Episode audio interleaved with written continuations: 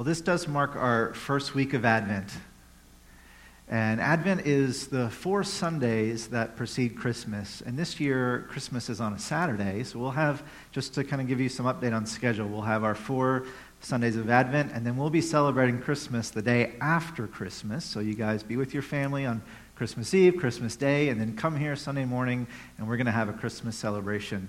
And as I was looking, and actually Sonia and I were looking at what to do in terms of preaching this Advent season, um, one of the challenges of something like Advent is that you can kind of fall and try to figure out what do we do different? What's going to be new this year? That's not the same old, same old. And uh, it's the same way with songs, and it's the same way with the sermons and with our readings and you know everything. We want to make it fresh and new because God's word and the truth of God never gets old. But sometimes uh, we can get into these ruts. But Sonia said, hey, what if we, what if we looked at the genealogy of Jesus and we preached from some of the people in that list? And I know everyone in here loves your genealogies. I mean, I know when you get to uh, First Chronicles, you, are just so excited to read the he begat him and he begat him. And, you know, I, I know that most of us, you know, we, we go to the Psalms and we're like, ho hum, but we get to these lists of names and we get excited, right? So I was really stoked, and I thought, oh, this is going to be great. So I'm looking through these names, and we're thinking, what are we going to do? And Sonia was like, oh, maybe I want to. Uh, Sonia's going to share a message this month. She said, maybe I want to do something on Ruth or Rahab. And, you know, as I looked through here, I thought it was interesting. There are four women that are mentioned in the genealogy of Jesus, and then Mary. And we have four weeks, and then the Sunday of Christmas. Now, how fitting we could look at these four very special women in the Old Testament and then Mary on the day after Christmas, and to help us understand a little bit more about Christ and a little bit more about Advent and our longing in this world by looking at these special stories. And you know, what's really powerful is that typically in genealogies in the ancient Near Eastern world, women are not mentioned. So whenever a woman is mentioned, you know it's something special. So that's what we're doing today. We're going to take these women in chronological order. And so today we're going to look at a woman named Tamar. Now, does anyone remember who Tamar is? Yeah, we got a few noddings, a few no's. But Tamar was uh, a woman who basically took, took her life uh, that was typically hard. It was very difficult for a woman to control much in her life back in the ancient world. And she kind of took her life into her hands to all of our benefit. And so we're going to look at her story today. Uh, but as we do, I want to actually start before her story because it's so important. You know, we, we talked about today in our reading that the world groans and we groan and we long for our salvation. And we long for something different. And, you know, that longing is something that I think every person in the world experiences. There's no one who hasn't suffered hardship. There's no one who hasn't felt pain. And so everyone longs for something different. The only difference for someone who's a believer in Jesus Christ is that our longing is not met with nothing, our longing is met with a promise. And the promise that I want to look at first is a promise way back at the beginning of the Bible in Genesis chapter 3. So if you have your Bible, you can turn there, but if not, I'll simply read it to you. In Genesis 1, God creates the heavens and the earth. They are formless and void, and He provides form, and then He fills those forms. So He creates the day and the night on the first day, and on the fourth day, He fills the day and the night with the sun and the moon and the stars. On the second day, He uh, creates this distance between the waters and the heavens and the waters and the deep, between the atmosphere and the ocean. And He fills the air, the atmosphere atmosphere on the fifth day with the birds and on the, and the sea with the fish. And then on the third day, God creates the final form, land. He separates land from water.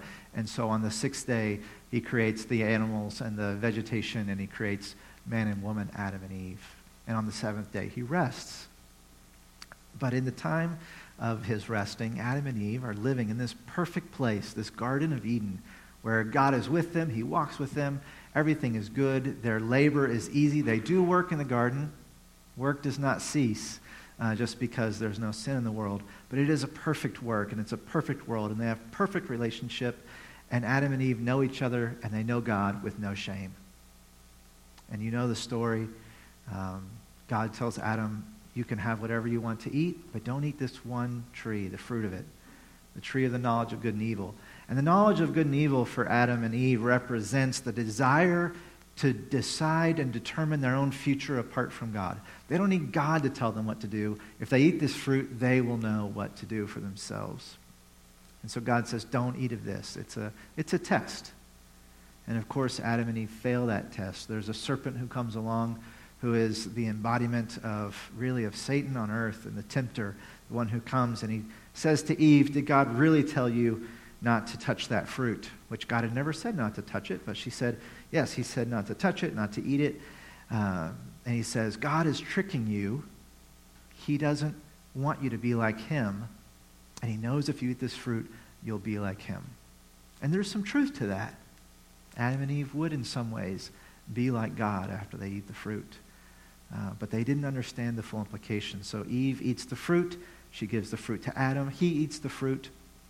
And then they experience sin and shame and death for the first time.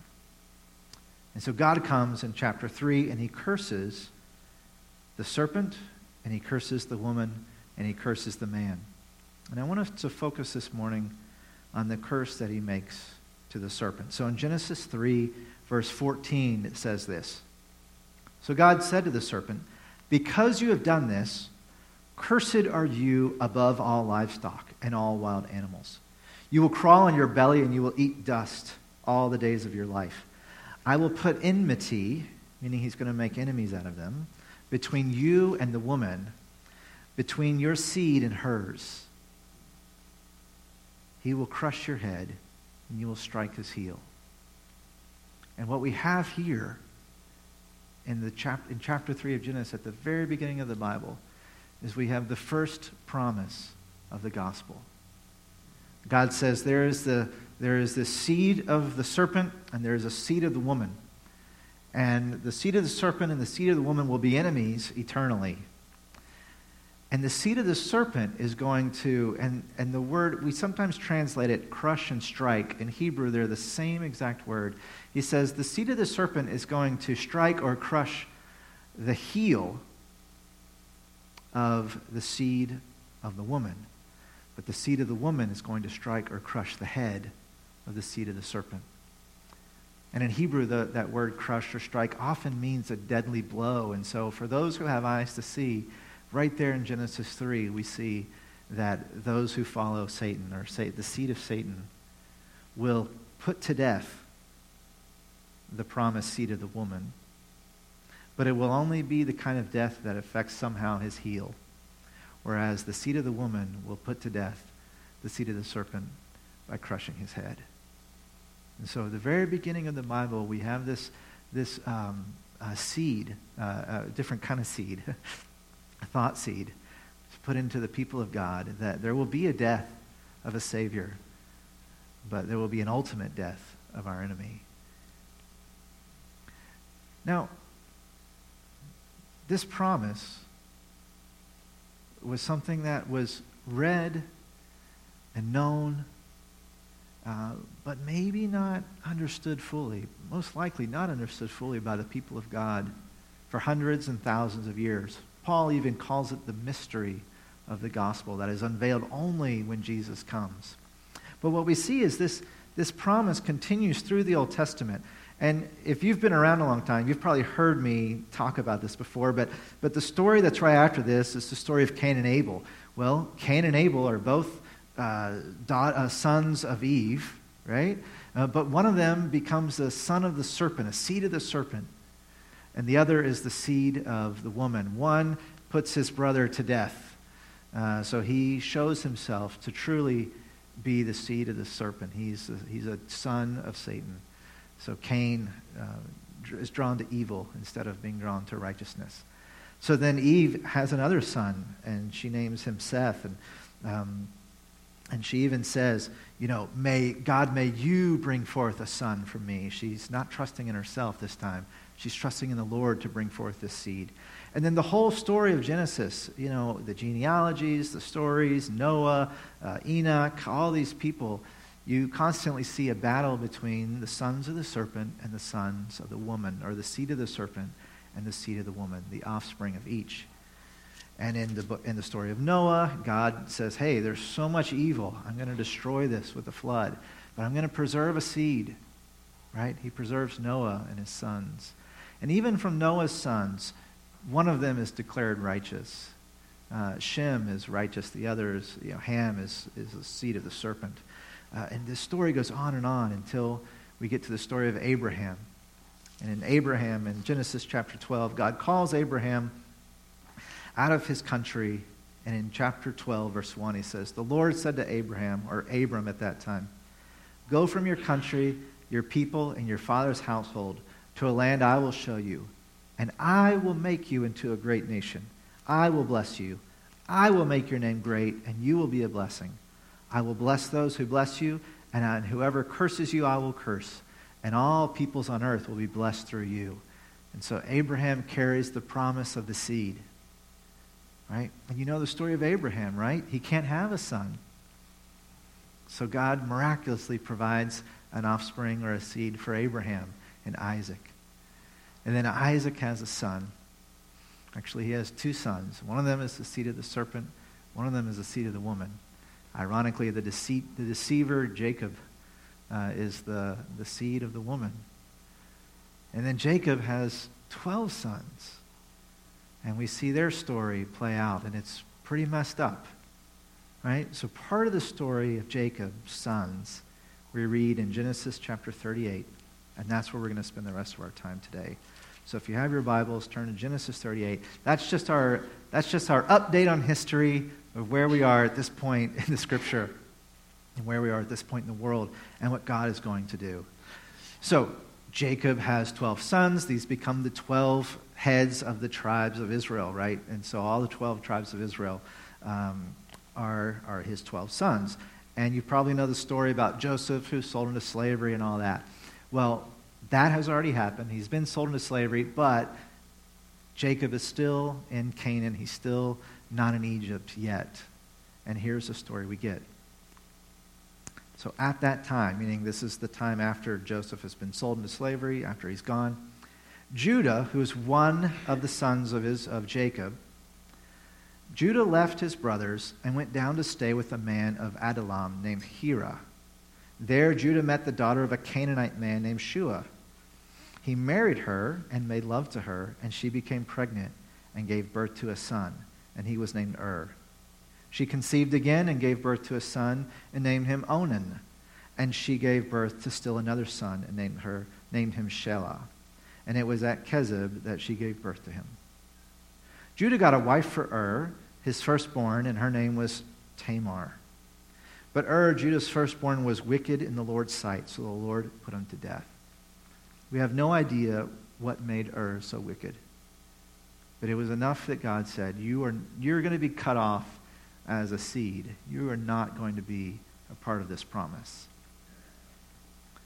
So then Judah said to Onan, his second son, Sleep with your brother's wife and fulfill your duty to her as a brother in law to raise up offspring for your brother. Now, this is so weird for us because culturally, this makes no sense. Right? The very last thing that anyone here would do if their brother died would be to go have a child with his wife for him. But this was commonplace in the ancient Near Eastern world um, for a couple of reasons. One of the reasons is that uh, property and land would always pass from a father to a son. And so women at that time didn't have legal rights, they couldn't own property. And so this was a way to provide an heir for someone who died before they could have children. Is that this brother would, would go and have a child on behalf of the one who died with his, with his widow. And, you know, this creates complications that you can probably can, could probably imagine. So first of all, so now uh, let's say you've had a son with your dead brother's widow. That son's not your son. That's your brother's son. And then so what happens if you have other children? What if you don't have any other sons? What happens to your property? Where does it go? You know, it creates these dilemmas. And so Onan was not excited about this. Probably, I mean, there could have been other reasons as well. But it says in verse 9, they said, Onan knew the child would not be his. So whenever he slept with his brother's wife, he spilled his semen on the ground to keep from providing offspring for his brother. What he did was wicked in the Lord's sight, so the Lord put him to death also. God says, You're not worthy to be part of this promise. You're not going to have a seed either. So then Judah said to his daughter in law Tamar, Live as a widow in your father's household until my son Sheila, Shelah grows up. For he thought he may die too, just like his brothers. So Tamar went to live in her father's household. So here's Judah. Um, he has three sons. Two of them have already died. He has one son left. Now, this is Judah's only hope now for his own offspring, for his own seed, for, for the, his own ability to hand on everything that he has to a son. And he says, Well, maybe this Tamar girl is cursed because the first son that married her died, and the second son that married her died. So maybe if my third son marries her, he'll die too. And so Judah, what he does is he essentially withholds his third son from Tamar. Now, it's hard again for us to understand what this would mean for Tamar. Because in our culture, we don't worry about these things the same way. I had a, I had a friend, uh, I have a friend, his name's Brian. And when we were teenagers, 16 years old, I was driving with Brian, and near his house, there were all these hills, right? And um, we thought, hey, you know what would be fun?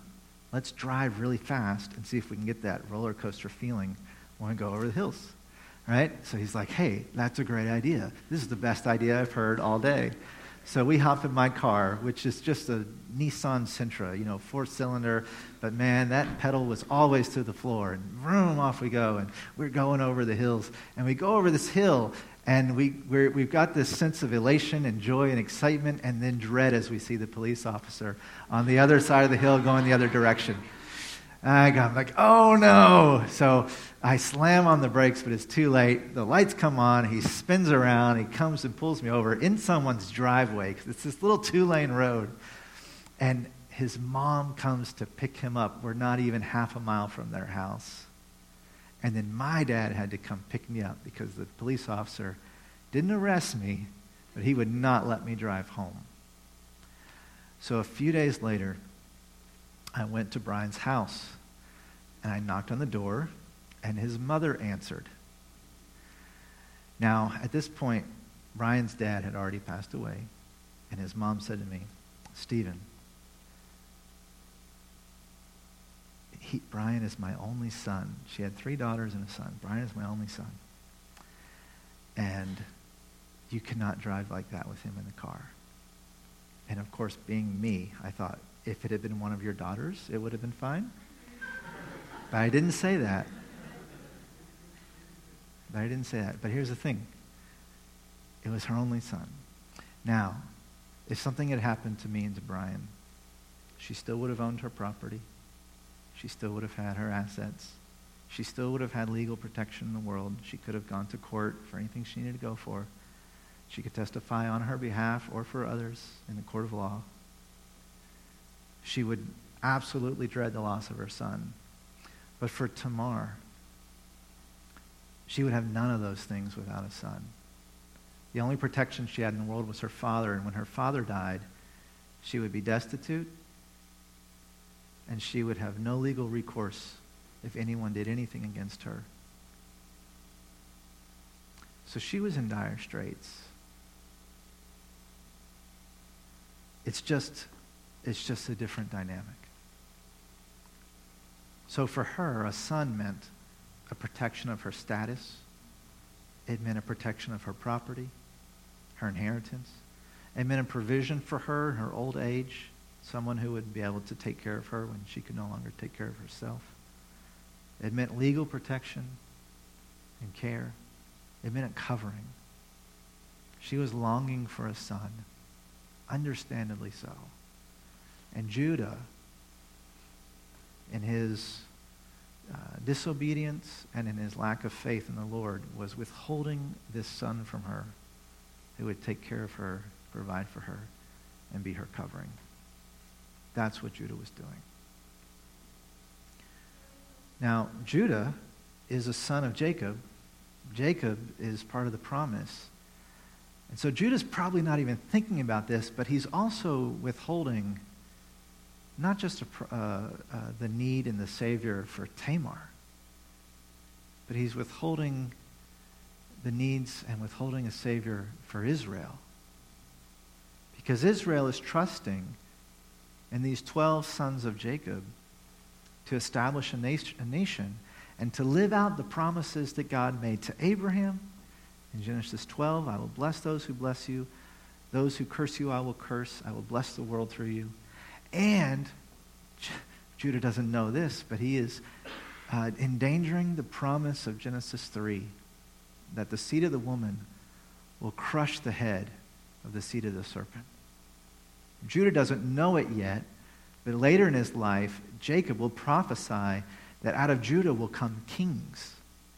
Out of those kings, we will meet the first one will be King David and King Solomon, and then his children and his children and his children, all the way down that, that really boring but incredibly important genealogy at the beginning of Matthew chapter 1 that leads to Jesus. And so Judah has put the salvation not only of Tamar on the line, not only of Israel on the line, but he's put the salvation of the world on the line in his disobedience and his lack of faith. Now, in the law, if all the brothers die, an ancient Near Eastern custom, if all the brothers die, then the person who's to provide an offspring for the dead son is the father. Again, we would not do this. But this is how it was, this is how it was done. But, but Judah has been a deceiver, just like his father, Jacob, was a deceiver. Um, but you know what? Tamar knows a little bit about deception too. So here's what she does. In verse 12 of chapter 38 in Genesis, after a long time, Judah's wife, the daughter of Shua, died. And when Judah had recovered from his grief, he went up to Timnah to the men who were shearing his sheep, and his friend Hira and the Adullamite went with them. And Tamar was told, Your father in law is on his way to Timnah to shear his sheep. She took off her widow's clothes, covered herself with a veil to disguise herself, and sat down at the entrance of Enaim, which is on the road to Timnah. For she saw that though Shelah had now grown up, she had not been given him to him as his wife. She knew that Judah was not going to fulfill his commitments. When Judah saw her, he thought she was a prostitute, for she had covered her face. And not realizing that she was his daughter in law, he went over to her by the roadside and said, Come now, let me sleep with you. What will you give me to sleep with you? she asked. I'll send a young goat from my flock, he said. Will you give me something as a pledge until you send it? she asked. He said, What pledge should I give you? Your seal and its cord, and the staff in your hand, she answered. So he gave them to her, and he slept with her, and she became pregnant by him. After she left, she took off her veil and put on her widow's clothes again. Meanwhile, Judah sent the young goat by his friend the Adullamite in order to get his pledge back from the woman, but he did not find her. And he asked the men who lived here, Where is the shrine prostitute who was beside the road at Enaim? There hasn't been any shrine prostitute there, they said. So he went back to Judah and said, I didn't find her.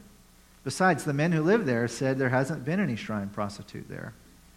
And Judah said, Let her keep what she has, or we will become a laughing stock. After all, I did send her this young goat, but you didn't find her. And after and three months later, Judah was told, Your daughter in law Tamar is guilty of prostitution, and as a result is now pregnant. Judah said, Bring her out and have her burned to death and she was being brought out. She sent a message to her father in law. I am pregnant by the man who owns these, she said. And she added, See if you recognize whose seal and cord and staff these are. Judah recognized them and said, She is more righteous than I, since I wouldn't give her my son Shelah. And he did not sleep with her again. Let's just stop there. There's so much here, right? There, and there's so much that's worth talking about. Um, and we don't have time for all of it. But just consider for a moment the power dynamics at play between this wealthy uh, property owner, Judah, and this uh, powerless and, and, essentially ultimately will be impoverished widow Tamar. Um, the dynamics between a rich man and a prostitute, uh, the dynamics between uh, a powerful father in law and a weak daughter in law who's discovered to be pregnant, how he's going to have her literally burned to death. And there's so much there about the dysfunction and, and really the, what can happen when people who have power, people who have honor, people who have uh, from the Lord gracious gifts and blessings, use them not for the kingdom of God, but for their own advancement or protection at the expense of others. Man, there's so much there, right? And that's an important thing to note. And there's also a, a powerful woman who, uh, even though she has no power culturally, she creates her own power, so to speak, through deception and through, uh, through cunning, if you will. But we don't want to miss that what's at stake here is the promise of that seed. What's at stake here is not just Tamar's uh, salvation, so to speak. She needs a Savior. Not just Israel's salvation either, but the salvation of the world, salvation of all humanity through Jesus Christ. That's what's at stake. And what we see here is that God will not be stopped even by the promised people. Even if it means having an outsider come in and do what God's people should have done, God will not be stopped. The stories that we read in the Old Testament, how often are they stories of people who can't have children and then they have children? Right? Almost every single one of those people, their children are a seed of the woman who are in battling, in, uh, who are in battle with the seed of the serpent. And almost every one of those stories is actually someone who is an ancestor of Jesus Christ. And if we forget the story that runs through all the stories, we won't notice that. We won't see how it all ties together. But God is tying everything together. So whether it's the two sons, Cain and Abel, where one is the seed of the serpent and the other is killed, and God provides another son, whether it's the story of Noah, who God preserves a seed with Noah and his sons. Whether it's a childless Abraham who miraculously has a son, Isaac. Whether it's Jacob and Esau, and God preserves Jacob uh, and preserve his seed. Whether it's the famine that comes to Canaan, to, to this land where Abraham, Isaac, and Jacob have settled, and God saves through one of the seed, through Joseph, saves the whole known world from famine and protects God's people from starvation. Whether it's Judah's sin, whether it's Boaz who's childless and Ruth who's childless, whether it's the exile, whether it's the destruction of Israel and the destruction of the temple, whether it's the attacks from the Canaanites and the Philistines and all of these things, whether it's the Egyptians who are trying to kill every boy uh, uh, born to the Israelite women before the Exodus, and whether it's King Herod who tries to kill every boy in Bethlehem to stop the arrival of Jesus. God is always protecting a seed. God is always preserving a line because God is always ensuring his promise. And so here's Tamar.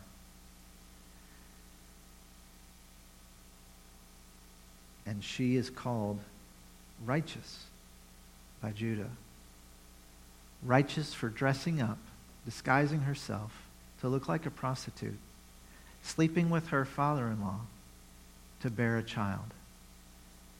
Now, by most accounts, we would not consider that righteous behavior. But one of the things that we see over and over in the Old Testament, and we're going to see it uh, in a few of the other stories, even that we're going to look at this Advent, is that the ultimate definition of righteousness is not someone who follows every letter of the law. The ultimate definition of righteousness is someone who believes in the promises of God. Tamar believed in the promises of God. She knew the stories. She would have to have known the stories. Because these are the stories that Jacob and his sons and their family would have told over and over and over again. These are the stories that were being handed down from one generation to another until they were written down uh, in the Exodus by Moses. These are the stories that she was putting her faith in, even when Judah was not. So when it came time, verse 27, for her to give birth, there were twin boys in her womb. And as she was giving birth, one of them put out his hand. So the midwife took a scarlet thread and tied it on his wrist and said, This one came out first.